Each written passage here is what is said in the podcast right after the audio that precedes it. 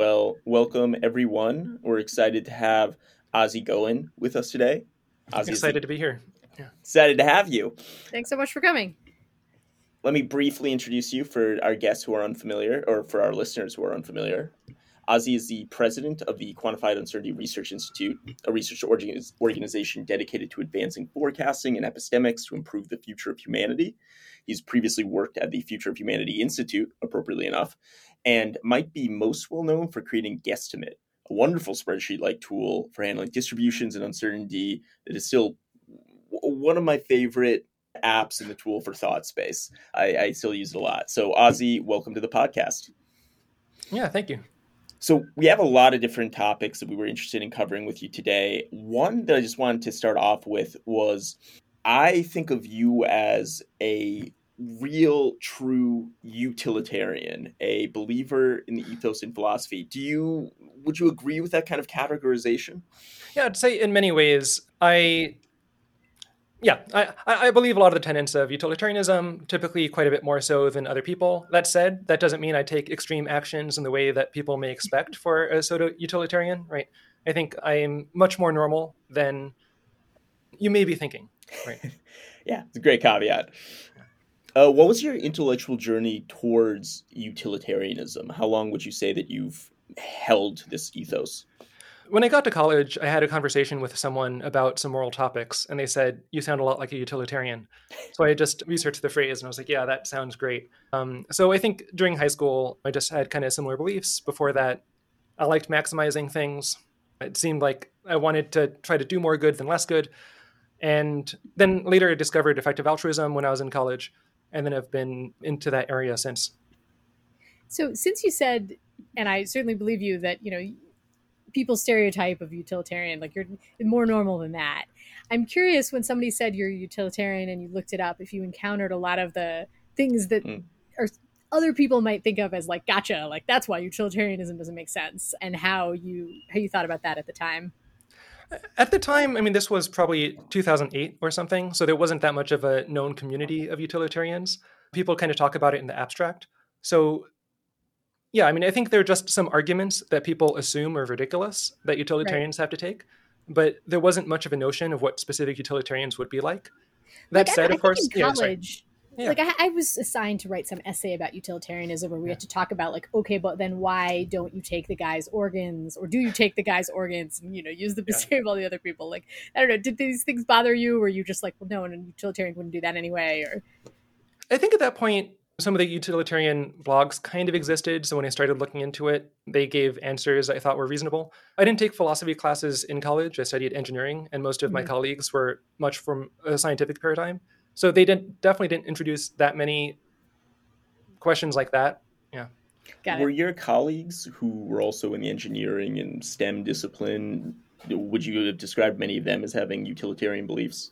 We had a small squad in our college, so we made something called, uh, sorry, Future Tech, or more specifically AI in Future Tech, so you could be in the top of the alphabetic ranking. um, so that was kind of like an EA club in 2008 to 2010 or 11 at Harvey Mudd College we had a few people who were pretty utilitarian leaning. That said, I think the rest haven't quite gone on to AI safety or the obvious utilitarian things. I think they've taken more regular lives, which, yeah, is good for them. But there, there were a few of us with that side.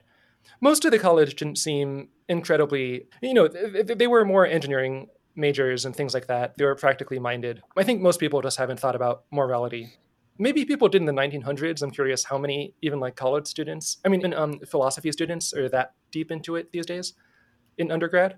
My impression is that a lot of people just haven't thought about this stuff too much. Seems right. I feel like utilitarianism, in particular for philosophical stances, tends to get more of these paradoxes thrown at it, in part because it is more of like a coherent is the wrong word, but in some ways it it's is specific. like it's, it's more, more it's more specific. Yeah. yeah, exactly. It's more specified. And so one on the like organ donation paradox like do you kill the person to save the five lives from the organs yeah. what is kind of your stance and also how do you relate to the general question of like biting some of these bullets when it comes to utilitarianism yeah so there's a whole lot here i think i've been kind of treating it as like utilitarianism isn't probably a great starter morality right? Like if I'm going to take someone who's not going to think about it that much and are just like going to go off and start doing crazy, you know, big actions in the world, I probably won't give them utilitarianism. Why, um, why not? Well, because you know, it, it says that it's not like absolutely the end of the world if you lie or like deceive other people. Like you have to think right. through why you shouldn't in practice, right? But there are a lot of people who it may be very advantageous for you to say, if you lie or cheat or steal, you'll go to hell for eternity, right? Mm-hmm, mm-hmm. Like, sure, that's like a great incentive to. If, if you're scared about what this person is going to do, that's just like a better thing to tell them in order to get them to never ever do those things or like to try right. not to. As opposed to a value system where you say, like, look, you're trying to maximize this broad agenda, and there are a lot of trade offs when doing that, in which case they could make a lot of really stupid moves with those things, right? So it probably takes. I, I, I think it's a broader class of like intellectual power tools that there are these like a bunch of different techniques that require sophistication in order to use. Mm-hmm. But if you are reasonable, if you can use them well, then there's like a pretty high ceiling of what you could get to. Gotcha. So something like oh yeah. Yeah. I mean, examples of power tools would be things like data-driven decision making. Mm-hmm. If you use the wrong data, then you're going to just do really stupid things systematized evaluation, so just like rankings of how good things are, there are just like a lot of ways to mess that up if you don't know what you're doing. Um, first principles thinking, like almost anything that's not just like kind of do the default thing that people do. Mm-hmm. Yeah, like you're going, there's going to be ways to mess it up. It's incredibly hard to give people who may be very naive a small set of rules of like, here's a cool thing that you could do that could get you pretty far, and like have that be very resistant to them potentially messing it up if they want to, right? or like if if they're just not going to be that careful and knowledgeable about it. I think similarly, like when it, when it comes to like building physical things in the world, if you want an electrician to work with your house, you know, it's understood that like power and electricity are like powerful things to have, but you probably need a license in order to be able to do things with them. Otherwise, you'll just kind of shoot yourself in the foot and burn your house down. Similarly, I think things like, like utilitarianism or data driven decision making or a lot of things like that, there are a lot of ways to mess them up if you're not kind of careful unfortunately, you don't really have any great license. Like you don't have a utilitarian license. So like, oh, you know, you've like gone through this agenda. Like we're pretty sure that you could handle handle being able to do things, like handle how estimates actually work. You're not dramatically overconfident. And therefore, you actually have the abilities. There was something called, sorry, I'm blanking the name of it. Like I think government house utilitarianism, which is the idea that government officials should be utilitarian, but they don't tell other people about utilitarianism because mm. they'll probably mess it up. Similarly, like one major reason for religion being promoted is because it gets people to be more moral in a lot of cases. Like it may be wrong, but at least if people believe that they'll go to hell for eternity if they mess up, then that is like a motivational factor. So in that sense, I think that there is like an existing understanding that some of these things can definitely be messed up by a lot of people if they aren't like very nuanced about it. But that doesn't mean that like they're not true right? There's a very different question of like, do we actually think that this is a kind of correct thing? And like, how high is the ceiling? And like, is it possible that people with some sophistication can do a pretty good job when using these? And I think the answer to that is positive. I, I love this thread and what it brings up. In particular, I'm curious. All right, if you think utilitarianism is a philosophy that has a very high ceiling, like you can do a lot of potential good with it, but it also has fewer constraints. You can shoot your foot off with it as well, metaphorically. Do you have a preferred philosophy for the starters? Like, what's the starter pack philosophy you'd recommend to someone? I think generally, I mean, this is a very complicated question. I, I think some of this you can imagine how far people would want to go on it. Like, hypothetically, if we were just optimizing for what would make the best world, potentially you can imagine one extreme where we don't care about epistemics and we're willing to craft religion X, which is a religion that if people believed would have the best outcomes, right? So we just like engineered heaven and definitions of heaven and hell in order to get people to act exactly how we would properly want. I would be pretty hesitant to, you know, be to, to, to do that. So I think my intuition is to be honest with people and not play this like two-sided thing and say that like generally we like I believe that utilitarianism is the best approximation that we have now. Mm-hmm. However, you should be pretty uncertain before you do anything like dramatic in the world. And generally, if you aren't super sophisticated, like don't pretend you are. Just play it much safer, right? And playing it safe means like just generally doing the things that society generally deems as like pretty good to do. There's also a question of which who you think your like quote quote epistemic superiors are in different mm. domains Like, just stay very humble and try to figure out people who you're pretty sure know more than you in specific areas, and then defer to them in those areas. And hopefully, those are pretty reasonable people, not crazy people. What are the heuristics that they should employ for like understanding whether or not they are sophisticated enough to use utilitarianism, so to speak? That's a good question. I mean, I think whether you use utilitarianism or not, it's generally a good idea to be a calibrated intellectual. And there are definitely a whole lot of intellectuals aren't calibrated, that are dramatically overconfident. So mm. getting a good intuition for who the overconfident people are and why they're overconfident is a pretty easy like thing to recommend.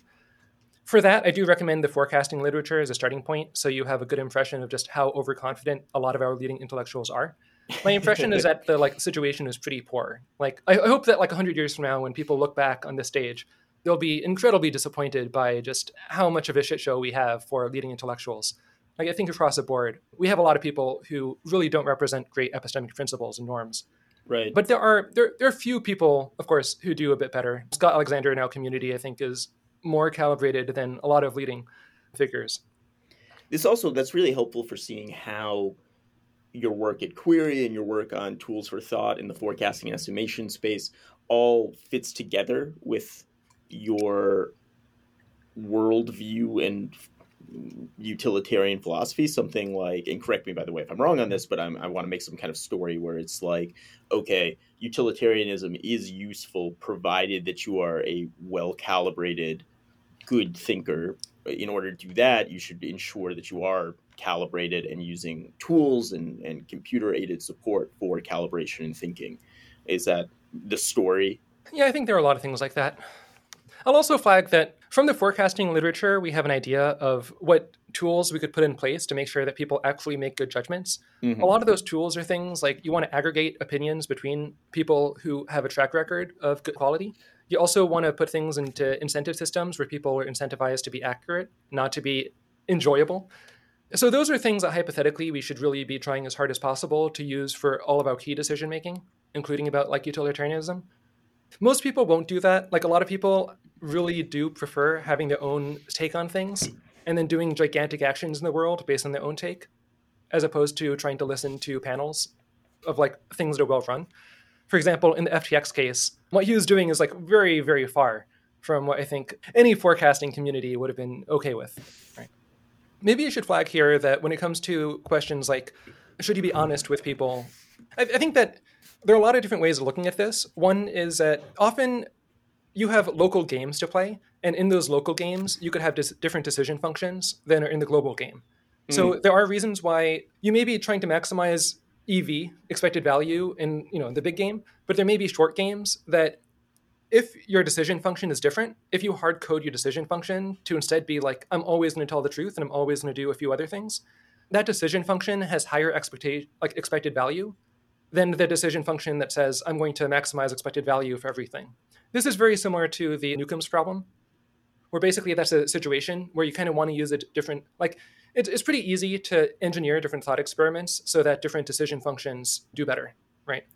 You could get pretty wacky with this, but yeah would you say this is sort of like what people mean when they talk about act versus rule utilitarianism? It depends a bit on the specifics. Some people would mm-hmm. say that those are ends, and then some people would say that they're means. Okay. I'd say that like the way that I'm describing it is that rule utilitarianism makes very good means, but not very good ends. So like it, it makes a lot of sense, like practically speaking, that I like the people around me trust me. Like that's like a super useful thing in the world for me to eventually obtain my ends. So I'm going to do this as a pragmatic step in doing that, right?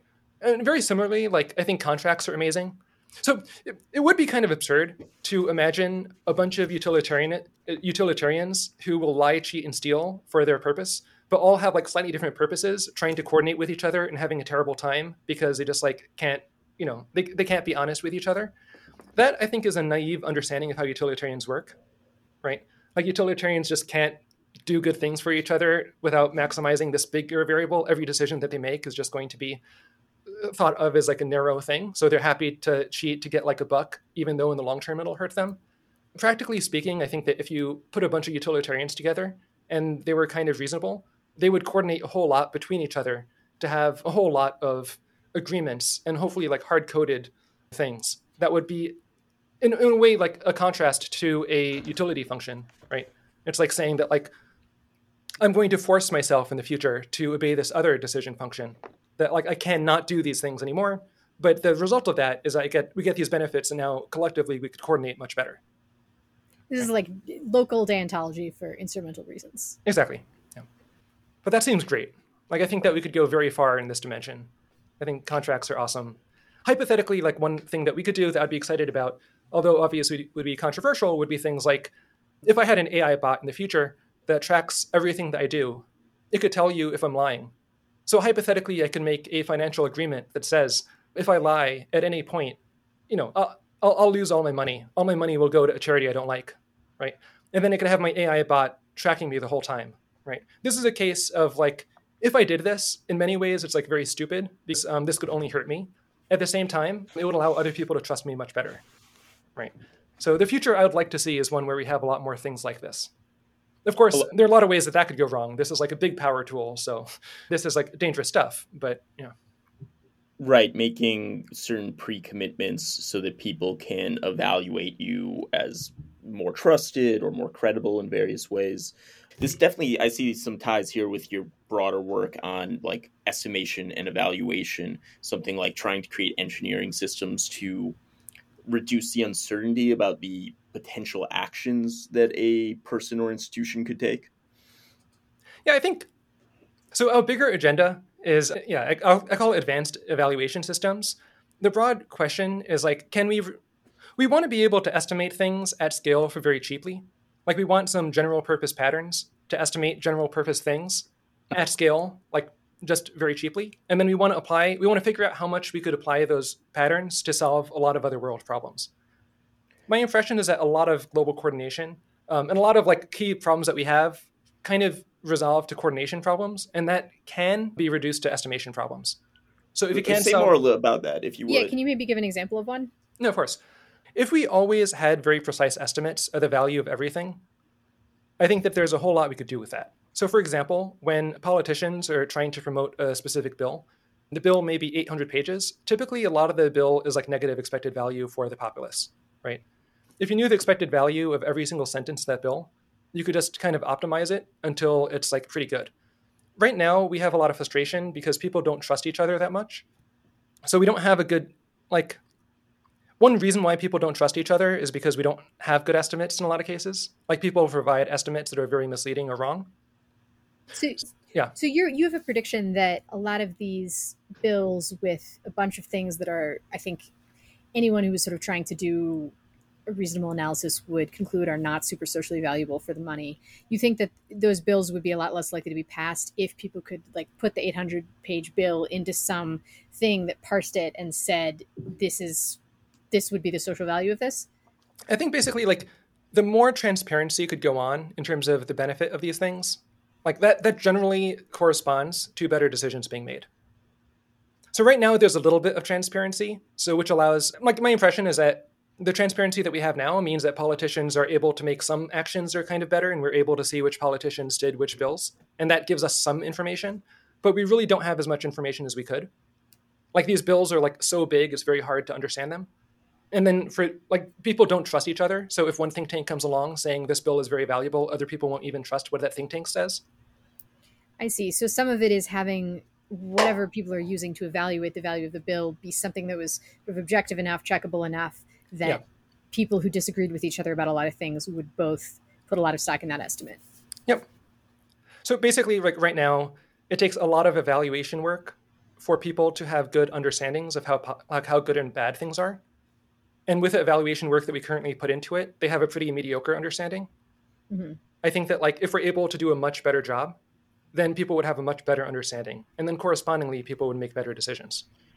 There's a way in which this comes across as like a real instantiation of a mistake theory view on where people are going wrong. And this is a reference to kind of the yep. frames of mistake theory and conflict theory. And just saying this also for benefit of people who might not be familiar with it, like mistake theory being something like, okay, well, we would have these better bills if people had much better estimates, if people had more knowledge and understanding of all the implications of it.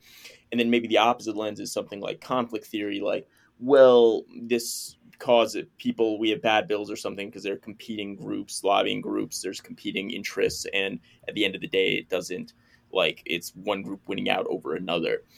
Do you think that in a conflict theory view, estimation theories systems would still help, and or is that like some kind of explanation for why they're not adopted now, or why there doesn't seem to be more like push towards these kind of trusted systems? So, in an extreme view of conflict theory, the US as a whole, or the world as a whole, is about maximize like it's doing a decent job maximizing its ability to coordinate. I, I don't see that as a viable thing. Like to me, it seems like people are doing such a terrible job at coordination globally. There's just like so many things that seem like they could be great if people chipped in enough money to fund them, mm. if they understood well enough. Mm. I think people don't understand how big of a deal X risks are, but like it is in their best interest to do so. Generally, I think, yeah, I, I don't feel like we're coordinating. Even among groups like the Democrats and Republicans, like if they coordinated better, they're probably much better Pareto optimal alternatives. Right. So it w- I think it would take a very cynical view to say that we're coordinating at optimal amounts in the world, and no amount of more sophistication could help us. Basically, my view is that like we have a very long road to go. Like the ceiling to being able to coordinate better is like way higher than it is now. Coordinate, mm. Coordination among 8 billion people is like very tough. We're very far away from doing that with intelligence that we have. And it's like incredibly costly right now to send information to different people, to like for different people to learn about each other, to trust each other. All these things are like in very, very difficult. So we should kind of expect that people will have a lot of trouble coordinating on a big scale. But if we could, then we'd grow a lot. Another example of this is like in government, a lot of the challenge of government is a complexity of, you know, legal terms, right? So like bills are very big. It's like very complicated to deal with all of that. If you could reduce a lot of that complication, like my guess is that that that's not like I, I think this is like more a mistake theory mm-hmm. that we just want to do better in these areas than conflict theory of like oh it's actually a good thing kind of or it's like Pareto optimal for bills to be like this monolithic and like annoying to deal with. I, I think we could just do quite a bit better. And right, yeah, civilizational a, inadequacy when it comes to cooperation and coordination. Yeah, like if you think, if you imagine replacing the eight billion people that we have with people who are a thousand IQ or like AGIs that were incredibly intelligent, do you really think that the world would be so messy? Like, are you like, yes, they're optimizing, but this is actually the optimal world? I think mm. that, hmm. that that's an intense position. Yeah, so it's sort of like you you're part of how you think about mistake theory versus conflict theory is you're running some sanity check that's like, does it seem like there's a lot of value being left on the table and yours comes up like yes obviously it's not subtle.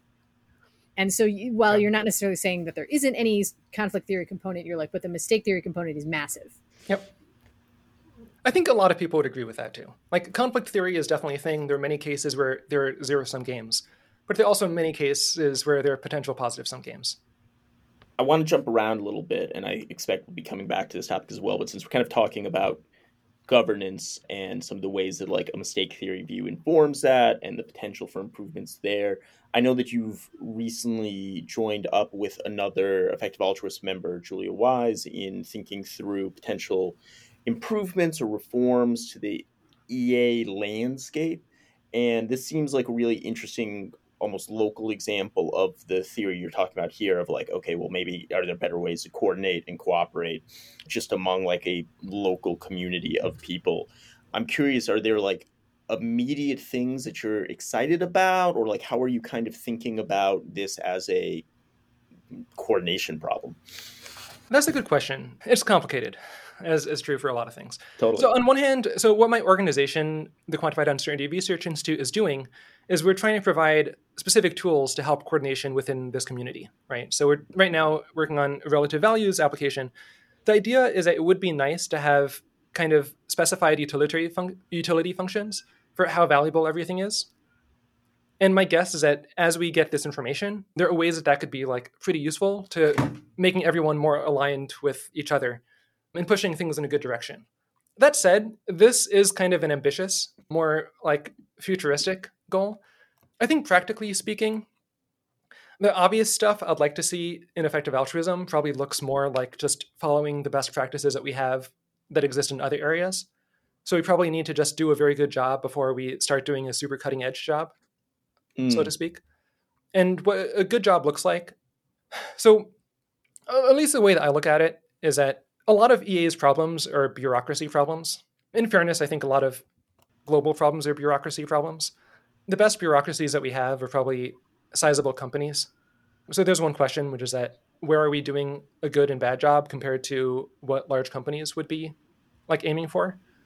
I think in EA, like it is complicated, but one, one way to look at it is that in EA right now, we have a, a collection of tiny little nonprofits and we're trying to coordinate this mesh of nonprofits with like one or you know a few funders and yeah right now it's like pretty difficult to do that without any like super great infrastructure around it so there are questions about how do we take the best practices that like bigger organizations have and make sure that we have something that's like hypothetically like very flexible and also like in the future decently well trained and like have infrastructure that is quite a bit more powerful a lot of this comes to maturation, right? So, like a lot of startups, when they're young and very ideological, they typically take other people who are ideological with them.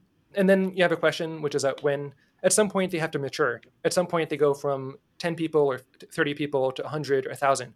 And in that case, there needs to be some professional management brought in. Now, in many cases, that destroys the organization and they kind of like lose what made them, or the, the new management comes in and just does a terrible job. But in some cases, they're able to make it work. And in those cases, that typically is what leads to like the very good companies. And right? so you see EA as being in this transition period, yeah. something like it needs to move from startup mode to big company mode. Hopefully, it doesn't have the connotations that people are used to when you say big company. I think yeah. generally, like we need to Lar- larger, more mature yeah, organization. We, we need to become more mature. I think there's a lot of that. There is a different lens to it, which is looking at EA as a social movement and then comparing it to other previous social movements. In that case, I'll flag that social movements often don't last incredibly long, and often they are very frustrating to do. Often you have like different groups of people who like it's just not super fun sometimes to coordinate among like a group of 100 people or 1000 people in kind of messy structures because people are always going to disagree with each other and then you have government questions or governance questions to care about making sure that people stay on the same page and agree to coordinate as opposed to just like losing hope very quickly or having disagreements about to them what seems like what to them seems like gigantic but often in the scheme of things winds up being kind of small. So so being able to like keep this group kind of focused and motivated that's often a lot of work. I think it's like very easy to like give up midway. And uh, unfortunately i think after the ftx debacle things have felt a lot less fun for a lot of people. Mm. So right now we're kind of seeing if I, I think some people are just kind of you know throwing their hands up and they just don't want to have to deal with it, and we'll see what stays and like how much enthusiasm there is to like really double down. I, I think I think that there's a lot to work with still. It kind of depends on like what community members feel like. Also, another challenge now is that like AI safety is becoming like a much more intense topic. So more people are moving there. So there's probably some trade-offs between like how many senior people should we have trying to like figure out what an EA community is per se, versus just like focus specifically on AI safety organizations. And then within AI safety, should we like what kind of coordination can we have? Um, is this going to be like a whole bunch of dispersed organizations that can't do much with each other? Or is it going to be more of like an agentic cluster that could like take unilateral or take large scale actions as part of one one decision making process? It, it certainly sounds like you have a preference or an intuition for the latter, but maybe like more specifically something like in the classic trade-off between decentralized versus centralized structures, you think it would be good, at least on the margin, if things moved more centralized. Is that seem right? So this is a bit of a nuanced topic, but generally, I, I, I, talk about a term justified trust. So the more justified trust you're able to have in agencies that are powerful, the better. Like generally, I think the step that we want is like we want agencies that we have justified trust in, and then we want to give those agencies quite a bit of flexibility and power. That said, if we don't have justified trust in them, if we have unjustified trust, then that's a horrible idea, right? This is like another power tool that Right. one like is amazing when you're able to have it work without totally messing up. But if if you're worried about it messing up, then then kind of you can't play this card. So create really powerful estimation evaluation systems so that we can have organizations that have the level of justified trust necessary to be very powerful and agentic. That's definitely one. Yeah, I think s- similarly, I think with the U.S. government as an example, Mm. I think that if we basically give up, on, like so libertarians, like, kind of give up on the idea of government and say like we just can't we can't have justified trust in government is always going to be a mistake. And if you take that route, then yeah, th- the government can't do anything because it doesn't exist. On the other hand, if you have a gigantic government that you can't trust or you can't, then yeah, that's like you're rigging with fire. But if you're able to have a government that you can trust, this may require kind of extreme measures. Like this is kind of an empirical question of like what we need to make this. And my guess is that we should be much more intense about forcing our government to be trustworthy. Right? That may probably require more procedures than we have now. Right now, I think most parties kind of have unjustified trust in that party's leadership in a really harmful way. But Mhm. hypothetically, if they just were a lot less trusting, unless they were like really proven of their own leadership, then they could really force their leadership to be better. And then if you're able to have leadership that you have justified trust in, Wait, sorry. Could you say a little more about how that would look? Like, it. Yeah. Let's say you know I. Yeah.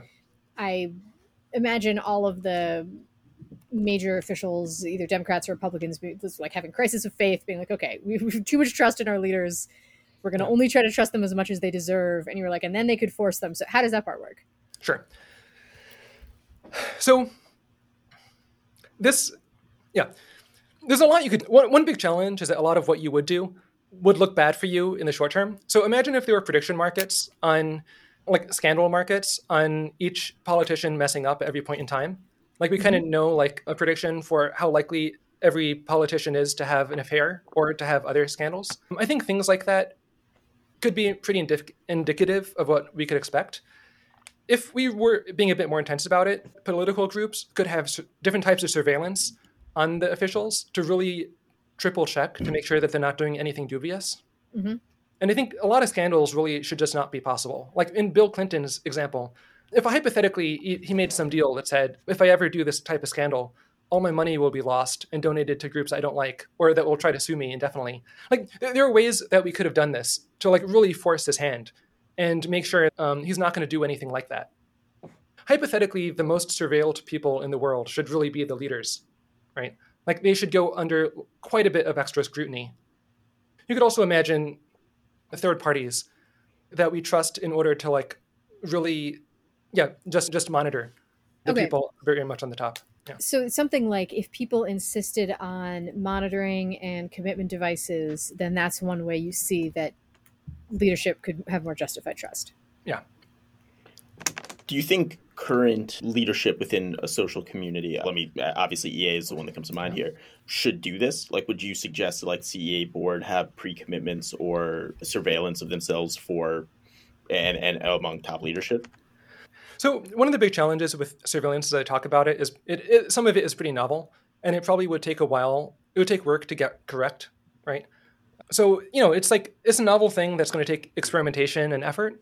That said, I imagine over time, like there are things like that that seem pretty good to me. Um, there are probably things that we could have done in the case of FTX for that leadership to prove that it wasn't doing things shady. Like that doesn't seem like it should have been an incredibly hard problem if we were really like on their case. It seems like you personally, for sure, have a lot of appetite for these sort of surveillance solutions and pre commitments and things like that. And also, you're sort of pointing at like there's a practical or like a technological gap. Like it, this hasn't been used very much, it hasn't been ironed out. Like, Yeah. but some of these things people could do. Like, I'm guessing you don't look at the I don't know current politicians and think, well, you know, there's a technological gap, but they're sort of doing the best with the tools they have. And so I guess I'm I, I do wonder about that part. Like it, you could Yeah. make it certainly make it cheaper to do these things by having more tools, more affordances, and maybe over time that would make it more normal. But I, is there something where because when I try to imagine it, I'm like, okay, but then there's the part where people would wa- have to want to do it, and that's the part I have trouble imagining. it's, it's definitely going to take steps for us to get from here to there. I think right now we don't have as candid a culture as I would like us to have. I think that there's definitely a very big spectrum between like how candid different organizations are. and most people are in one camp. When it comes to powerful people in these types of positions, typically they have like groups of people around them where it's very convenient for those groups to not question the leadership that much because they're trying to help the leadership.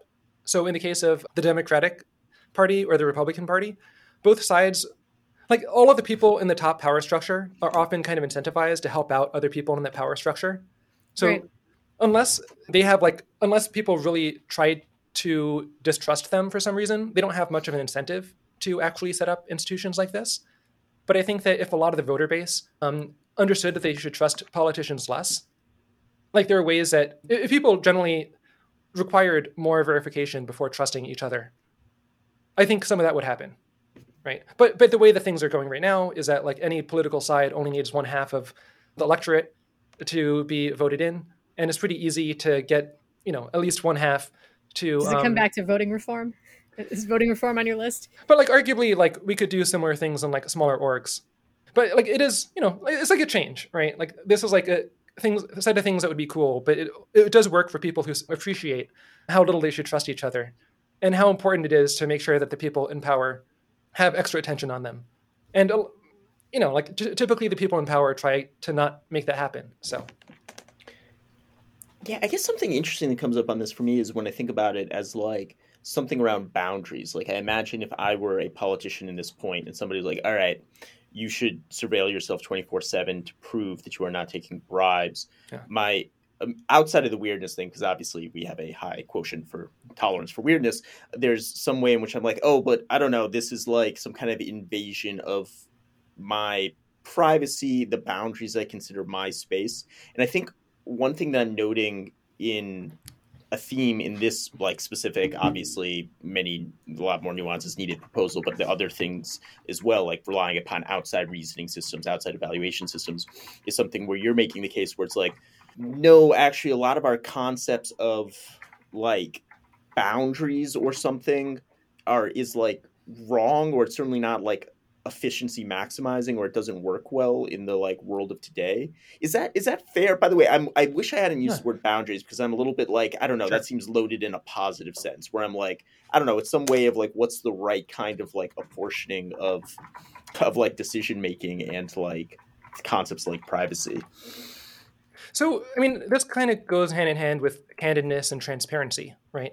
Like, typically, leadership want other people to know as little about themselves and what they're doing as possible, so that that way they could reveal only the information that's advant- advantageous to them, right? Like, that's a preferable world to generally Right. be in. And the more information that you have to reveal, the worse. Outside of that, and you want to strike a new social contract not to make it too big or something but it is something where it's like no for these things we should have a different apportioning of where the public interest and your private space lies So effectively, I think that people in really important positions should effectively have less privacy. Which But they probably already do to a certain extent.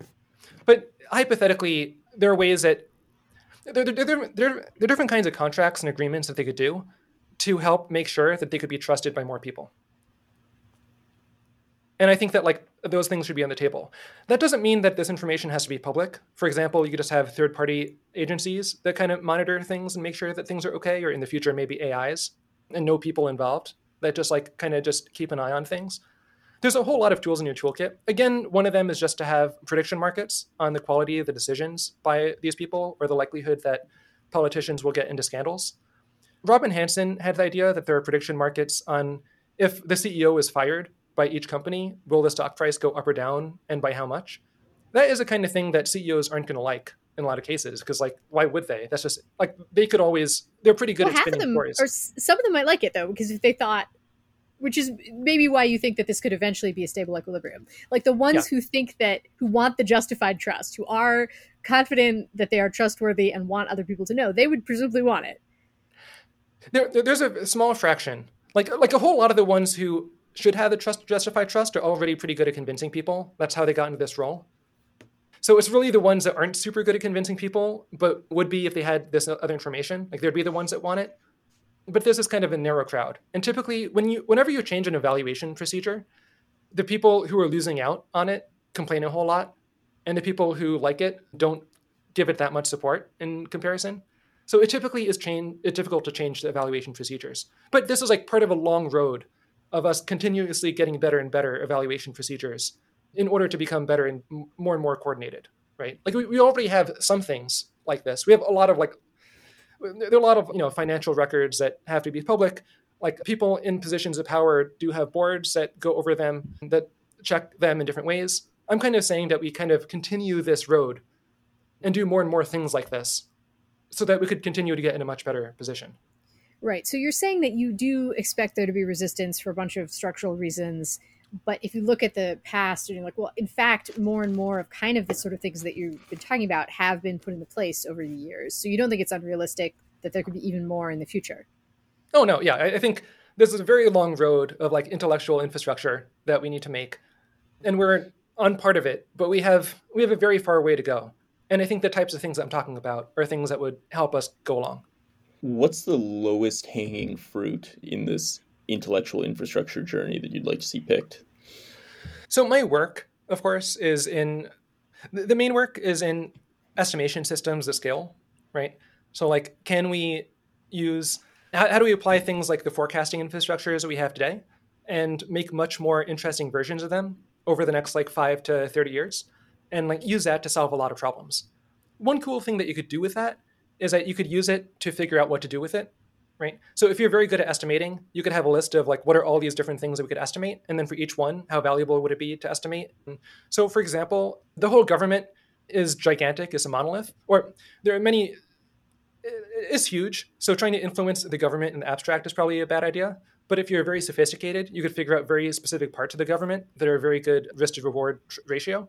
And you could say like this specific department is much more likely to be influenced by third party information and actually like would be very valuable to be influenced. So we're going to go after that section. Obviously my guess is that from an expected value like an effective altruism lens improving the decisions of effective altruists will be like the best bang for your buck in the short term. And then even within that there are questions about like how to best do that. My hope is that what I'd like to see, but I realize that this is a bit too candid for some people. I think there's some like truth shock that when people get certain amounts of information or truth, they're really just uncomfortable with it if they're not used to it. So one example of that is like, can we just have a list of how valuable everything is in effective altruism on some utility functions, or hopefully like a set that represents different values? If we did that, some people would lose out on it because like some people are able to, you know, right now people think that they have more status than such a list would say that they have. So there will be pushback. And then people really, some people really would find things stressful for different reasons. They're not used to it. So yeah, but hypothetically, if the more we're able to go in this direction, that could then tell us the next steps, right? So if you have a, a pretty decent utility function where you've used forecasters to determine what projects were useful in the past, then hypothetically you could get a sense of like, oh, maybe the estimation types of projects were very useful, or maybe the governance projects were kind of useful. So then you could start using this systematized thinking procedure to then take the corresponding best actions. And that includes like in estimation and governance. But again, this is like very much the ambitious way of doing it. There's less ambitious takes that are more like let's just take kind of the more most reasonable people and like get them to take them pretty good, like yeah, solidly good options.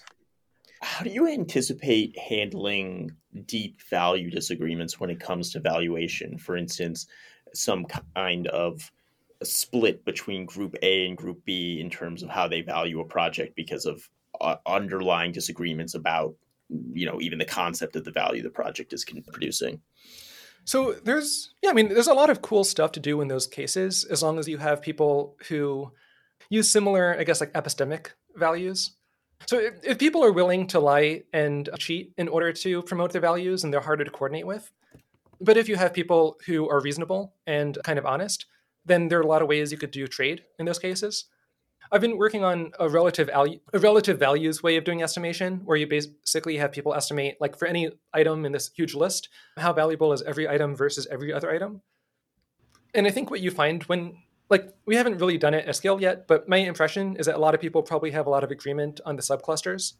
So, for example, like people may disagree on how valuable AI safety is compared to bio risk work, but there may be a lot of agreement that like between in, within bio these projects kind of follow this ranking right so i think that like people with very different beliefs could still have agreements on a lot of these sub areas and then work together to try to do their best at making sure that there's like local decision making is optimal. Like you've optimized your local maximum.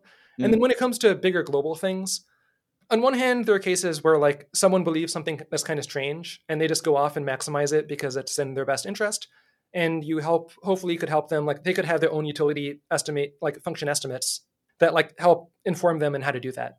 There are other cases where two, what two parties will do will fight each other, right? Like Democratic and Republican donors may just be directly canceling each other out. In those cases, like if you're able to coordinate, Mm. then you get around that, right? Then you say like, look, there are these issues that our interests cancel, so let's just not focus on those intru- issues mutually, and like find other types of things to do that aren't going to cancel out in this way. Like this is like a trading game.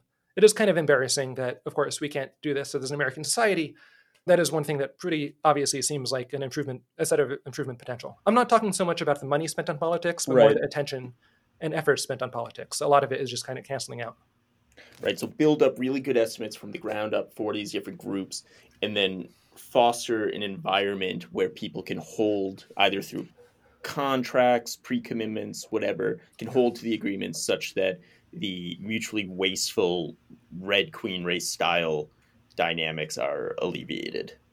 Yeah, that's yeah. So estimation utopia is kind of the word that I have for like this world where everything is parameter, like a lot of key items are parameterized and estimated, and the estimates are we have justified trust in those estimates. They're like good, and people know that they're good.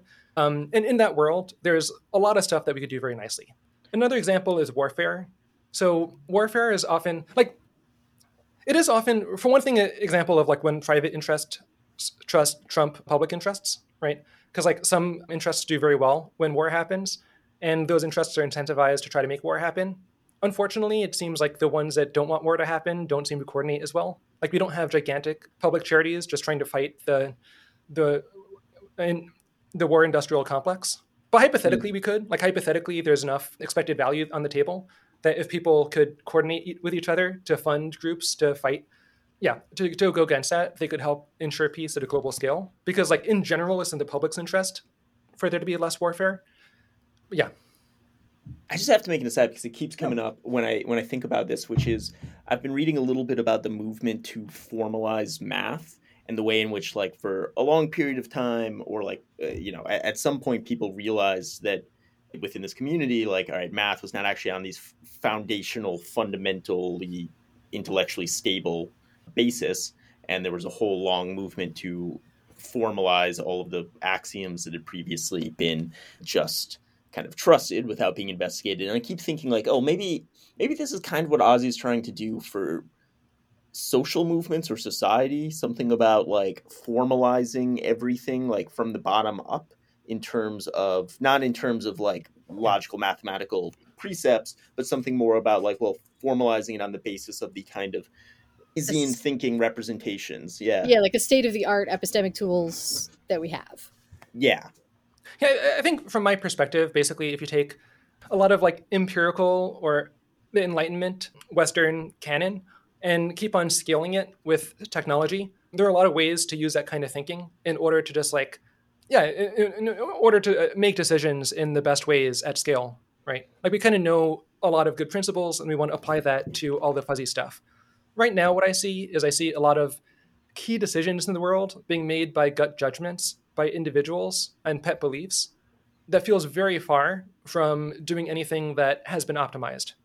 I'd also flag that there's probably a lot of shared infrastructure that we could make to try to do this type of thinking at scale. Basically, we want to take these high level value judgments and we want to turn that into a kind of labor that we could heavily optimize. And that's going to mean that it's going to be heavily systematized, very clear and specific, and then, yeah, hopefully industrial grade.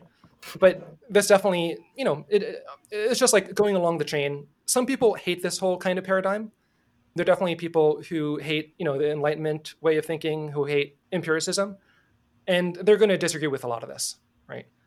But yeah, It- Maybe this is a I don't know if this is the sort of question that makes sense to ask, but do you know why you like enlightenment thinking and empiricism? Like if you imagine, you know, talking to somebody who's more skeptical and you, you got all the way down to like, no, but I just want to scale the scale the enlightenment thinking and the empiricism and they're like, but why? What what would you say? So Yeah, I mean, this is a big question. At the end of the day, it does kind of bottom out in some intuitions about kind of reasonable ways of doing things. And I think at the end of the day, would have like different intuitions, and it's kind of hard to explain those intuitions.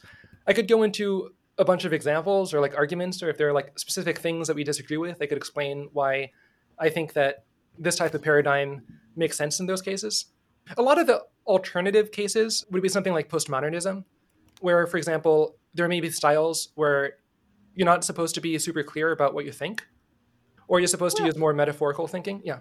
Okay, so I mean, I guess that's true. Certainly, yeah. postmodernism is very popular. To me, the the intellectual competitor that I respect the most, that seems like potentially opposed, is like Hayekian thinking.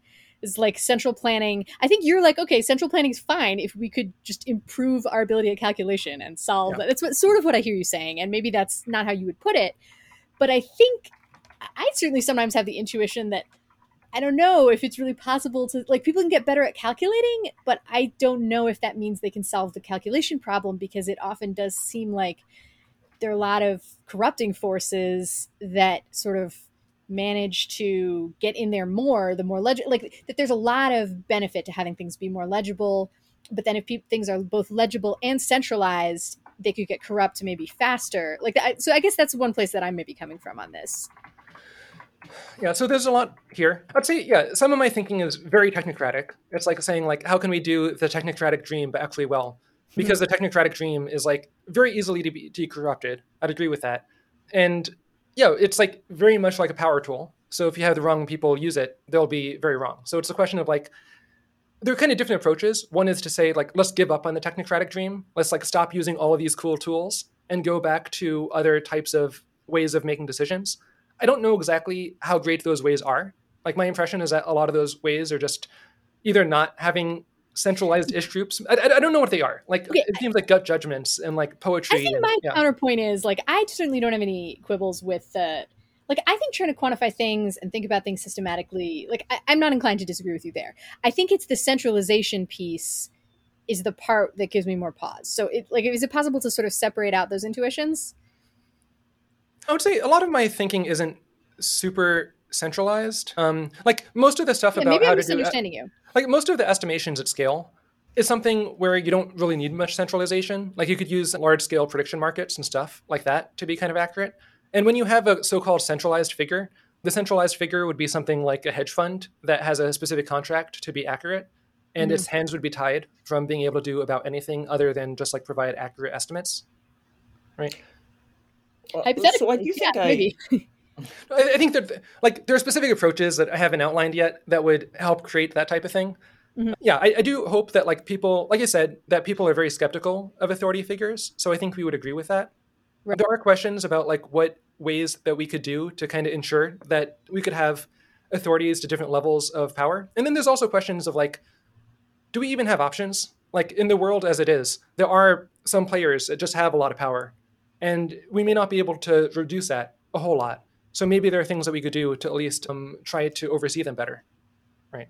So one example of this are the boards of the new AI safety or the AI companies. Mm-hmm. Like they may be in positions of like huge amounts of authority. It's not like yeah, it, it could be great to try to decentralize that, but I don't know if that's an option. So, given that these things are kind of already there, well, how do we make sure that they go? Yeah. Okay, I mean that's true. That I I don't I haven't heard any I mean, I guess there's some people who say, well, make it open, like try to encourage open source development. That's one idea I've heard for decentralizing it. People, there are a lot of objections yeah. that I think I'm very sympathetic to, to that. But that said, I think there are also a lot of proposals for further centralizing things, which I think are very much inside the Overton window. So I don't, I don't know. How do you feel about that sort of thing? So it's complicated. On AI specifically, yeah. I think that some amounts of centralization, like I think in a lot of cases when things are very important, some amounts of centralization are very useful. However, there's a big difference between centralization that allows individuals to do things that are their pet beliefs and in their self interests, and centralization where the people in charge, their hands are tied, and they're not able to do anything outside of what is in the public's benefit. And I think there are ways that we could get more to the latter. And those mm-hmm. are generally what we should be. I think things like that look kind of powerful. And these would be the things we've mostly been talking about. Yeah. Yeah. Yeah. Yeah, I want to go back to the concept you had of like justified trust because I think one way that I heard uh, yeah. advocating for or being more okay with centralization relative to a Hayekian paradigm is something like instead of having, for instance, the market or market forces and, and the kind of competition there as a check, you would be more okay with large groups provided there is some system that is developed that acts as a check on those groups. Like is that like i'm, I'm just i've been hearing a crux or something around the like well if it was a large enough if it was a powerful large capable group it is better provided there is something that can act as a investigator auditor shackles that bind the giant or something. So a lot of my interest is like a bit orthogonal to the mm. question of like how big power figures do we want a mm. lot of it's more just like how do we do estimation at scale um, mm-hmm. which is kind of provocative in its own right because that is like very transparent and very honest in a way that people aren't used to when it comes to power like for one thing if the prediction markets of the future said you should do things in a decentralized way i'd be happy with that if they say that you should do things in a centralized way i would be happy with that as long as we could kind of trust and have some justified trust in the prediction markets which i think that with the right work we should be able to my guess is that if you do things using predictions practically speaking, that would do a lot of the work for, that a centralized power would otherwise do. Like having a good list of just like how valuable everything is. One of the main things that typically centralized figures do is they kind of make up the utility function. It's kind of them to judge how valuable things are. So you kind of want to take that away from them and into a paradigm that we have a lot more faith in, right? And then there are just a lot of ways to take away authority from groups that we may give control to right? So one way is like kind of tying their hands, saying that like they kind of need to be sorry. It's complicated. So on one hand, you have like prediction markets. So sorry, futarchy is Robin Hanson's idea of using prediction markets to formally make a few like big high level decisions. Right, conditional prediction markets in yeah. particular. But um, there's a big spectrum there of how we want to use similar tools in order to guide the government right? So right now, the government, for example, like cost benefit analysis is kind of baked into different legislation, right? Like the U.S. has to kind of at least pretend to justify cost to benefit analysis in order to get bills approved. If you do a whole like they don't like that. That's kind of like less agency that the government has, even though they they have a lot of ability to do things w- with that, right? So my guess is like in a world with a lot of estimations, it would be very obvious how to judge executives. Like the board would be able to see like did this executive improve performance? Like exactly how valuable was this executive's work? And the executive themselves would be able, basically be able to see like for everything that i do this is how valuable it is. And if i do something that's not optimal then people are going to get upset with me. Like they'll be able to flag very quickly like what you did was not optimal. If you get very advanced of course what you could do is start tying incentives more directly to this so it's not just a question of like as an exec are you hired or fired it's much more that we have like some utility function of how good of a job you did. And your the money that you make is very directly correlated with that function. Of course, you get a little bit better than that. But you basically have a lot of ways to force the people in power, like force their hand in order to do what is in the interest of the collective. Although hopefully you have a collective that's like a big collective as opposed to a narrow one that's able to more effectively do bad things. So coming back to the FTX example, there's a question of how could we have figured out that not that they were committing fraud, like arguably that would have been very hard. We would have had a look in the books, but just knowing that they had a series of very sketchy behavior, right? And that was known for about for a long time, but that definitely wasn't obvious to a lot of people, right? Like a lot of the EA community assumed that they were very squeaky clean overall, and that they've been vetted and understood, and they definitely put out an image of themselves as being like very competent and highly trustworthy but I think a lot of that you could have figured out was like pretty sketchy if you would have done some digging. If there would have been an agency with like one to four hundred thousand dollars per year that did nothing but try to find red flags about FTX and then present those flags to the public, just like a monitoring agency for this group that was like the public was basically putting many billions of dollars of investment in, right? So it would make sense that the public would also be incentivized or be interested to do some coordinated checking and a monitoring and evaluation. I think that, that make, like yeah, that makes sense to me. Though I have this skepticism when I think about the track record of those kinds of organizations in the past. Like I think of the example of Bernie Madoff and the stories of how the people that were supposed to be investigating and auditing him ended up getting hoodwinked multiple times in somewhat embarrassing ways. Like I remember one story about him like entertaining them in a specific office and make while like people were upstairs like trying to create the fraud in like some kind of ridiculous comical way. Another story I'll try to link in the show notes. So I like hear you and I agree. It seems like there should be ways to do that to like both investigate intensely and find it, but it, it it doesn't feel like we have great track records for those orgs now. What do you think is going to change, or how how can we do it better? I suppose better technology for one. I think it's hard to use anecdotal-ish evidence like that in order Fair. to make a bigger claim because in many cases they are caught, and that's one reason why arguably, like maybe would have way more Bernie Madoffs if there wasn't that type of digging. So like maybe in like in Bernie Madoff's case, obviously he was able to get around it, but in other cases they weren't. In SBF's case, they definitely did a bunch of very sketchy things from what I understand on like the fact that they didn't really keep books, the fact that they didn't really seem to have a board, the fact that they did things with investors that a lot of investors found very red flaggy. Like they would apparently send them deal sheets one day before that wouldn't allow them to do any due diligence before having to make a decision. So they, they, had, also had that yeah. guy, like the lawyer, something that was involved with some poker scandal that a lot yeah, of people in Dan retrospect Friedberg. were like, yeah, that yeah. guy.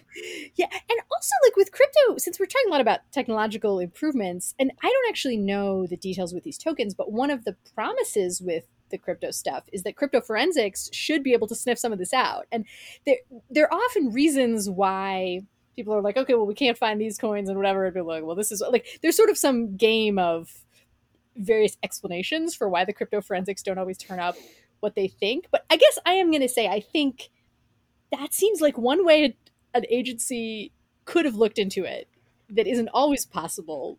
Yeah. On top of all the other red flags. In terms of at least like filling with dignity, quote, quote, like, do we think that the public did a good job in trying to investigate this and was misled? Or do we think that the public just like did a terrible job in like doing anything coordinated and just got hoodwinked super easily. I think we fall a lot more into the latter camp. Like it doesn't seem like he had to try that much to deceive the public. It seemed amazingly pathetic how much he was able to get away with so easy. Like he didn't have to disguise these things. So I think that like yeah, it's very possible that if there would have been much better measures in place, they would have been able to better deal with them.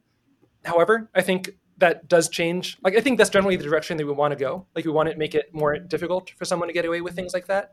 And it's pretty clear that we weren't trying that hard collectively. Both with an effective altruism, I don't think that there was that much coordinated effort to research him and to do like a lot of systematic digging before we kind of went to bed with him and like took, you know, there's a lot that the EA community had on the line with this relationship.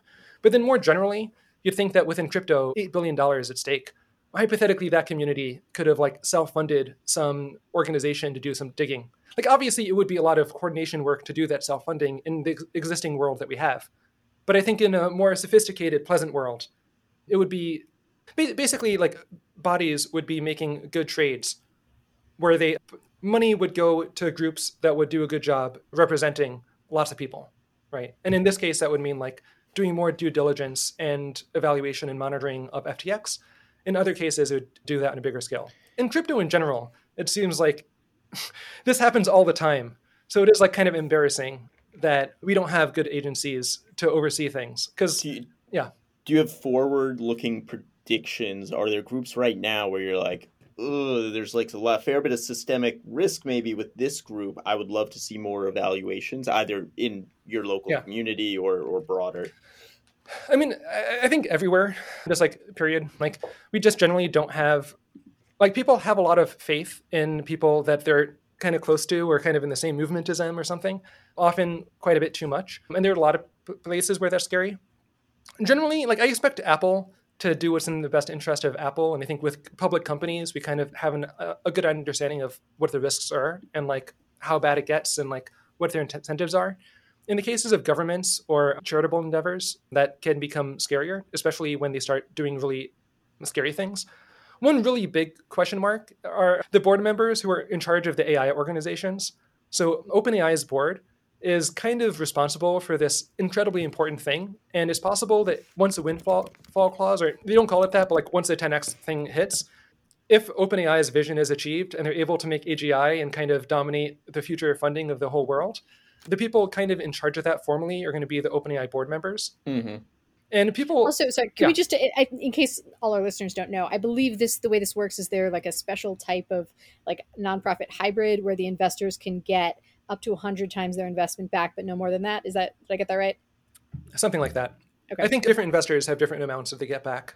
I see. Some of the more recent ones, maybe not quite 100. But like after 100x, I think all the money kind of goes to OpenAI. hmm And the people in charge of OpenAI are the OpenAI board. Right. So this is like a very important group of people. Like basically, whatever this group of people wants to do with the money, I think they basically can. Like the, the, it is a five, you know, it is a charity, which means that it's bound by the charity things. But I think that only matters insofar that they could get charity donations. Like they could kind of do whatever they want outside of that. And it's um, if they've made money this way, it's kind of up to them to do.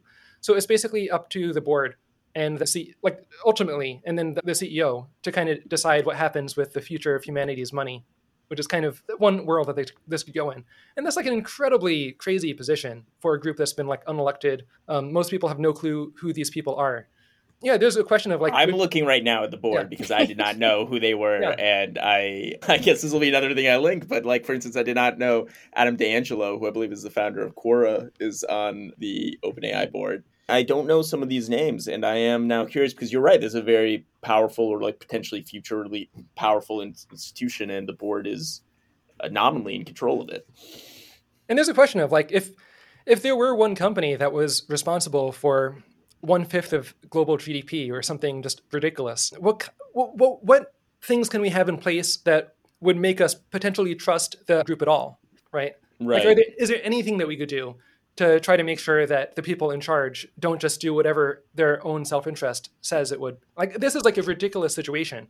So I think that like this is something that like yes, we should be like really nervous about this and like very curious if there's anything that we could do to like help make sure that this doesn't go haywire. Okay, can I try to name what I'm like? How I, I'm trying to think about how I would describe how you're thinking about this. Can I try to name it? Yeah.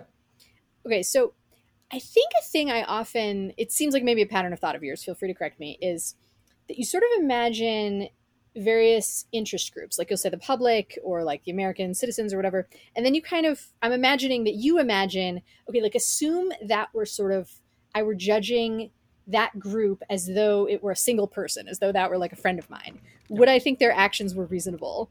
And then you sort of have like a, an impression about that. Often you think they're not. And then you see the sort of gap between like, what I think is reasonable if a person did this, but okay, fine, maybe it's like, you know, 200 million people, so it's harder. And you see that kind of like as an engineering problem to be solved with better tools for thought, better tools for like, Yeah. for sharing information, better commitment devices, things like that. Does that seem sort of roughly right? I mean, it is like a very broad infrastructure that you're talking about. Hmm. That we kind of have this abstract notion of what the utility function is of a large group of people, which is something Yeah. that you could approximate, right? You say, like, Right. what are different scenarios that are going to be better and worse for this group of people, depending on what the group of people says, right? And then you say, have the question of, like, how good of a job does that group of people seem to be doing on that on said utility function? Right. And yeah, I'd argue that they're not like I, I'd argue that we should be pushing for better. I think that like there are a lot of tools that we have available to us that we could use to allow groups of people to do better on their own utility functions. Right. The word "should" is a messy word. The word like like how good should we expect people to do and stuff like that. Like I, I don't know how to say things like that, but I can Yeah, say it's, like it's, it's hard yeah. to talk about for sure. yeah. But I think that like with the resources that we have within any of our toolkits, there are things that we could do with some of those resources to get us into better positions. Yeah, it, de- it definitely seems like you identify that gap as like I don't know, that's like an area of opportunity that you want to work on. Yeah. And this ties into your current work, which maybe you could say a little bit more on because you talked a little bit about it earlier, but it might be good to expand on relative value estimation. That's the current main focus of your self inquiry. Of course. Yeah, so QURI, Quantified Uncertainty Research Institute, the big picture is like how do we make or the big picture that I'm interested in is like how do we make these like very advanced estimation infrastructure systems and then apply them to many things. And there's a whole lot of details into like what the engineering architecture of such a system should actually look like. Taking up a big step back, now all the rage is AI. So big, there's a big question of like maybe we just want to ask language models every last thing, in which case you don't have to think much more about like world models and doing parameterized modeling. That's kind of like a different bag of worms. I'm more focused on like how do we do it using um, technologies that kind of exist today. So yeah, then there's the questions of what that looks like. I think there are probably a bunch of innovations that we want in order to do a good job, in order to us to get from maybe like a level six where we are now to like a level 10 where we may want to be like a few years from now. We've been working on some of those tools. So one of them is estimation functions. So right now on existing forecasting platforms, people forecast binary decisions or binary events, and sometimes they forecast numbers. In some very specific cases, they'll forecast a few time series variables. So they'd say, um, what's the distribution like for these five points in time? We're interested in having forecasters write functions that then could express much more sophisticated forecasts. So a forecaster would basically express for any point in time in the next 20 years, this is what I think the GDP of every single country and state and region is going to be. Right? So this is something that you can only really encode using code. Like you have to express it using some like code, and then we need infrastructure to make sure that that code actually gets aggregated, so different forecasters could submit their code, and then the code gets run whenever people want to understand what the forecast is for any collection of items. But hypothetically, this allows forecasters to express a much bigger space of ideas. So in the future, yeah, basically, like we want to experiment with this. Now, this is hard. Um, a lot of forecasters don't know how to write code that well. It definitely requires like more sophistication and also more infrastructure, but it also does come with a lot more power. So in order to do that, we've been working on Squiggle, which is a programming language that runs on top, on top of JavaScript. So it works very well with these program um, browser workflows. It works well on websites. So Squiggle is kind of like Guesstimate, the programming language. So it's like kind of like a more powerful version of Guesstimate. Of course, this programming language, so you don't get some of the UI they get with Guesstimate. So it's like a different set of things. But getting this right has been taking a lot of time. But we have started kind of using it for forecasting, and we want to make that a much bigger thing, of course. But of course, there's a question of like it is kind of on the cutting edge of the forecasting infrastructure. Relative values specifically. Sorry for the rant here. It's like kind of a, a lot of stuff relative values, I think, are one cool thing that you could start doing when you have programming functions like this. So when most people, it is kind of a hard idea for a lot of people. I think it is a bit nuanced. When people think about utility functions and valuing things, they typically think about doing it all on one scale. So you may yes. value what a company does in terms of money, or you may value health interventions in terms of QALYs. But if you want to estimate the value of very different types of things, then you really can't use any one unit to do so, because when you convert things into that unit, it adds a huge amount of uncertainty. So if you wanted to estimate like how valuable is everything in long-termism on the same scale, it's not obvious what the scale or unit even is. We may be able to use a term like microdooms or microtopias, which kind of tell us like one millionth of a chance of the world ending that you'd be like diverting by this intervention or but those are pretty messy so a better way of doing it, or like a more sophisticated way, although it's like more energy to do, basically allowing people to express the different values for any two interventions. So like for any two interventions that you give me, I basically tell you the ratio of how much better one is compared to the other. And this is more work because now I have to do this for this n by n combination space. Wait, sorry. So, I'm, but you're imagining intervention in, interventions of roughly the same type, but that you like wouldn't be natural to describe with the same units. So you could do that, and I think that's where a lot of the benefit is, but it would also allow you to do it on different clusters of things. So, for example, within long termism, you could say maybe within the MIRI style agenda, you could say, mm-hmm. like, this paper is probably like four to 10 times as valuable as this paper. And okay. this tweet is probably like one to one thousandths as valuable as this paper or something mm-hmm. like that, right?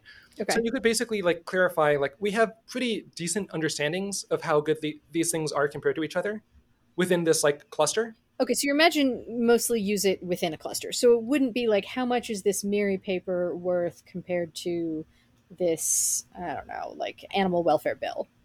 So I think that you would get both, but a lot of the focus would be on the clusters. Okay. So like um, basically what estimators would be doing 99% of the time is estimating things within clusters. But the moment you estimate the comparison between one item in one cluster and an item in a different cluster, then if you want to, you could use that to then calculate how valuable that cl- like those clusters are compared to each other. And it will okay. be very uncertain. Like it'll be yeah. like a very wide probability distribution.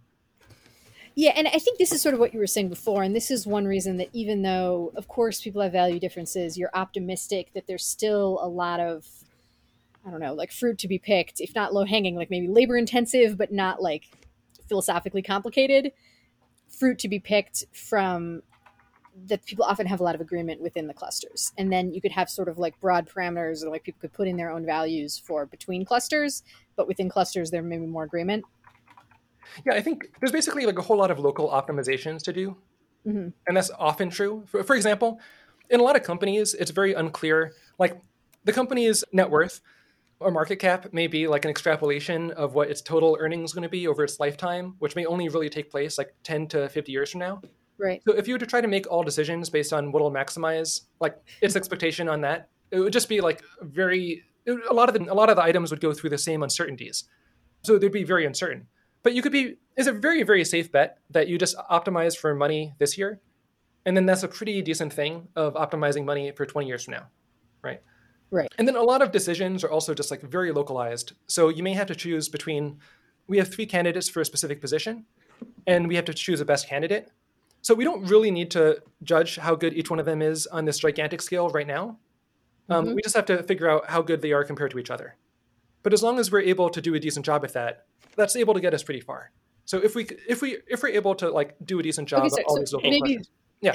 This might sound like a stupid question but sure. I mean, is that? But are you implicitly thinking like how good are they compared to each other at maximizing the lo- like? I guess I'm a little bit confused about why that's easier or something. Even though, like, of course, I don't know. Also, of course, it seems easier. Like, is the specific? Because in some sense, like the way that I'm comparing the Yeah, candidates to each yeah. other is I'm implicitly or explicitly doing some calculation about adding long-term value to the organization, right? Hopefully, yeah. Hopefully, And the way that ma- most people make this decision is that they don't try to put numbers on it. They just like tr- to do the best in each item, in Right. each cluster, and that works the best, right? Basically, I'm trying to figure out a way to prescribe numbers to all these things that could Mhm. then very trivially be understood in terms of the global thing when you want to, but This you don't need really- to. Yeah. this is. I, I don't know if this Yeah, is that relevant, but it's reminding me ages ago I read that book, How to Measure Everything yeah, or Mhm. Anything, which Yeah. I imagine you've read too. I'm a big fan.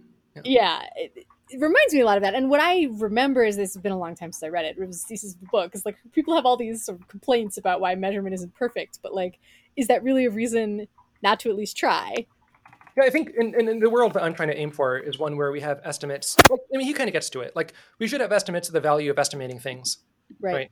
So, like, we do that first, and if it comes out that estimating things is negative, that could be for multiple reasons. One is that it's too hard. Another one is that it's like too politically unfavorable. Like, if you did it, it would look very bad for you. So you it just could be do it. because you you estimate that the ans- potential choices are in fact very similar in value. It could be, yeah. Or I mean, that, that's kind of like the value of information. Yeah. Like it's just like mm-hmm. not that valuable to do the estimate for. So there's a lot of ways you do that. Of course, if you want to get more advanced, you have value functions that say like, you know, for spending five hours on this, this is about how much value you'll get. If you do 20 hours, this is about, so therefore you should like cut off at Right. seven. Do So you you get- anticipate this kind of approach being a power tool, something like how there are super forecasters, that there would be super estimators who are using it, or is the anticipation to make like a tool of thought that could be used by your average business analyst? So I'm definitely not thinking about the average business analyst. I guess business analyst may be a high thing. I've kind of one term I've kind of liked using, although this is not a copyrighted thing. Like super forecaster is a copyrighted thing. But hypothetically, we want like some really good forecasters who could also write code and do it in this like more extensive way. Mm. So one term for that hypothetically is like a super duper forecaster. Non-copyrighted terms. yeah, yeah perfect. I like You've one upped them. Like hypothetically what these procedures would be like. So obviously i like solving things in estimation terms. So one way to do that is by um, basically estimating which estimation technique will be the most effective. Um, and there are a few ways of getting that to happen. One is like with contract mechanisms where we basically put out offers of like who could estimate this big set of things for the cheapest. And then we have clients take that on. And then there's a kind of an empirical question about which specific structure is going to be able to do estimating at scale the most cost effectively my guess is that a lot of what this will look like are hedge fund like entities. So basically, imagine a team of like five to 12 people with very different skill sets. Some of them are great at writing code, some of them are great at doing like object investigations, some of them just like provide data, some like go out in the real world and try to interview the people that they Mhm. need to. And basically, these collectives have an agreement where they get paid in proportion to how correct they are, right? So, like how accurate their forecasts are and yeah they get money in and then provide estimates out and maybe in you know some cases like some other kinds of information like reasoning and explanations behind it So, yeah, I, I would like to see like professional infrastructure of different types. I think that this type is going to be pretty cost effective. One reason why I think it's going to be cost effective is because that's how hedge funds do it, right? Like when people in the finance world decide how do we spend $100 million in order to solve the stock market, they don't set up their own stock market inside that stock market and then give those people tools. Like they don't like that's what a prediction market setup would be like, right? We're like, let's right. set up our own market of people who are going to be incentivized not to share information with each other in most cases. Like that typically isn't what hedge funds do. What they do instead is they have very open um, infrastructure of people who have to collaborate a lot with each other of very different skill sets to come together, and that you know they give them incentives. They make sure that like they are very meritocratic. The good hedge funds. There are definitely a lot of shitty hedge funds out there. Yeah, and that seems to be like the best that we kind of know how to you know convert money and cash mm. uh, into like very good basic what are basically estimates of the output of that. So my guess is like we want similar infrastructure of highly skilled people with a diverse set of skill sets to be using like advanced technology going forward. I would treat it a bit like data scientists. That um, data science techniques aren't recommended for the every man, right? Like they're just like data science is now established as existing field, and there are people with expertise in the area.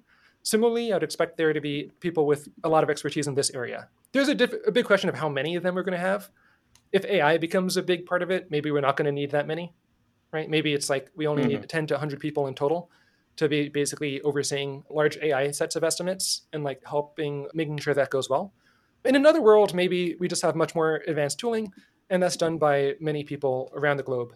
Yeah, it's very hard to predict exactly how this is going to play out. I think that for EA, though, if we have maybe $100 million a year in order to encourage the kind of estimate that we want, maybe we spend a third of it on existing like existing style forecasting open platforms, but would probably be spending a lot basically on salaries of some specialized people in order to like full time do a good job in like hedge like hedge fund like entities. I don't quite know how to ask this, but I remember seeing some thread on Twitter that now I forget who it's from that was talking about this is this is more what we were saying near the beginning of the episode, talking about EA as being a lot about epistemic deference. Yeah. And I think the person who was writing the thread was somewhat critical of this paradigm. But I see you as being like, no, that's right. And I would double down and not that, you know, not that anybody has to or whatever, but that you do think that that's basically a good way for people to think about things and a much more reliable way to think about things than what typically happens. Is that is is that a fair way to characterize your position? Very generally, yes, but of course, it is like a sophisticated, nuanced discussion. This yeah. is a case where like justified trust matters a lot. So if you mm-hmm. place your trust in a knowledge authority who you shouldn't, who doesn't actually deserve it, then that is a bad thing, right? Like there are many cases where people, like there are definitely many cases in society where people defer epistemically to the wrong people, and mm-hmm. it would be mm-hmm. better if they didn't do that. Like that's like very obviously true. Yeah. Um, in the EA case, there is a, some discussion about epistemic modesty, but some of that discussion is much more can be more specifically fine tuned by like what specific people do, pe- do people feel like should be trusted. I think generally the position when it comes to prediction markets, there are some like more concrete questions we could get in, at. So one of them would be like, when should you trust the answers that prediction markets give versus mm-hmm. the answers that different intellectuals on Twitter or things give? Right. I think in the vast majority of cases, the prediction markets are better. We, um, by the way, are a prediction market loving podcast. Uh, huge supporters. Impact episodes. We, We're looking for sponsorship, Kalshi, FYI. we both bet on prediction markets, at least some. For the sake of like in forecasting utopia and estimation utopia, I think it would be great to have estimates of how good each forecasting question was. Like some forecasting questions just have very little time on them, so it's pretty easy to outperform them, and other ones I think require qu- quite a bit of time. And I think hypothetically in the future, it should be easier to discern like which intellectuals are just bullshitters, right? Yeah, and, and we were certainly talking about this a little bit before, but I mean, right now, like what do you have I don't know, like what sort of an algorithm that you either use or would recommend? So for sure I definitely agree with you that if there is some sort of question where there's a highly traded prediction market, I typically defer to the prediction market. And if for some reason yeah. I don't, then I'll usually bet. But there are a lot of questions where there's nothing like that currently, right? And I can I can hope that there will be in the future, and I, I do hope that there will be more of that in the future. But do you have thoughts on how to sort of I don't know, practice epistemic humility or modesty in a skilled way when there aren't there isn't necessarily like a prediction market or a mm. super forecaster with a strong track record who's weighing in. So the first question there is like how important is this question versus slightly similar questions? Mm-hmm. So what I'm excited about are ways that we could apply infrastructure to this type of problem. Right. So if I provide advice, and I'm like, I don't have that much great advice that is easy to put into sound bites mm-hmm. about how to apply this. Like it could say like, oh, these intellectuals seem better to me, but it's for these long reasons of like me tr- trying right, to track right. how accurate they are over time. And in general, like I think that a lot of people are overconfident. My expectation is that as more investigation is done, a lot of people would be overconfident. But I think this is very hard to explain. But it is easier to point to like what a good, better world would look like. Mm-hmm. I have one post on LessWrong about like imagining if intellectuals were judged and evaluated similar to professional sports players. Right. So like imagine if each intellectual had like their own scorecard page with like a list of everything that they've said that has really done poorly over time and like the, t- the specific things that they do that like seem really shitty. Also like hypothetically evaluations of different committees like investigating their work and saying like a how interesting is it and b how like reasonable is it? There are a lot of people mm-hmm. who have very interesting work, but you just shouldn't trust it that much. You should right. just like instead defer to forecasters where there's a disagreement. Um, but there are definitely some people who are able to outperform the forecasting markets, or you could generally trust when you know a lot of questions aren't on the forecasting markets. So I think that if we had a more mature ecosystem, we would have a lot of infrastructure in place to really add transparency in how reasonable these people are. And I think that's like that would help a lot in these types of decisions. Um, but mm-hmm. of course, that is like uh, you know they're going to push back against this. A lot of people won't like this who have authority. So it is it, would be expensive to set up these types of things. It is also a case where you know this is adding transparency, and arguably people would feel like they're yeah it's, it's a trade off. Intellectuals like being treated as people who they, they don't want to be ranked. They don't like most people don't like public information about all their positives and weaknesses, right? right especially like if you're an intellectual one of the things you're amazing at typically is convincing people about your take mm. so if someone else is out there trying to say how good your take is but you're really good already at convincing people of your take then that's generally bad for you yeah the current crop of intellectuals though i could i don't know when i imagine when i'm optimistic about this sort of thing i'm like okay but then if this sort of thing did become more common and people cared about it then maybe the next round of intellectuals would be less about convincing people of their takes mm-hmm. and more about having better takes. Yeah, I, th- I think basically the truth comes out. Like right now, it's kind of expensive to gain information about how correct um, intellectuals are, but it is better than it could be, right? Like people do get some information about how good intellectuals are, and mm-hmm. intellectuals mm-hmm. are kind of correspondingly incentivized to be somewhat accurate, or at least not like super obviously incorrect. But we could do a better and better job and as we do, I'd expect that intellectuals would be better incentivized, and also like the intellectuals that people start listening to would be like just different people, right? So I think that like if we're okay being pretty transparent and spending resources on this type of thing, we could definitely imagine worlds that would be like we would have much better epistemic norms. That said, of course, keep in mind there are different interest groups where all of their intellectuals are doing kind of sketchy things. So really will not like those groups may not enjoy things that make this type of thing more transparent, right? So I'd expect there to be pushback in any of these cases, but there's definitely like a there there there there are ways that we could like try to imagine of like much more epistemically mature civilizations. I think like the first step is imagining it sometime. You try to like scope it out, say like what would better look like? Like what's the rate of change? How expensive are different procedures? Yeah. And then the later steps are like trying to implement things that seem like good bets. I I again really liked epistemically mature civilizations as something to kind of shoot for that like almost all of your work is building up towards in a certain way. I agree there. Yeah. Thank you, Ozzie, for coming on. I've always enjoyed talking with you, and this really feels like it gives me a much better, clear understanding of how you think about the world in your work. Yeah, thank you. Thank you also. And thank you for the work you're doing on better tools for thought and helping us achieve epistemic maturity as a civilization. and is there anywhere, if people want to follow you, that they should find you? Yeah, so we go to quantifieduncertainty.org for our website. Over there, there's a newsletter on Substack, the QURI Medley. Awesome. Also on Twitter, but those are the main things. Cool. Yeah, thank you so much.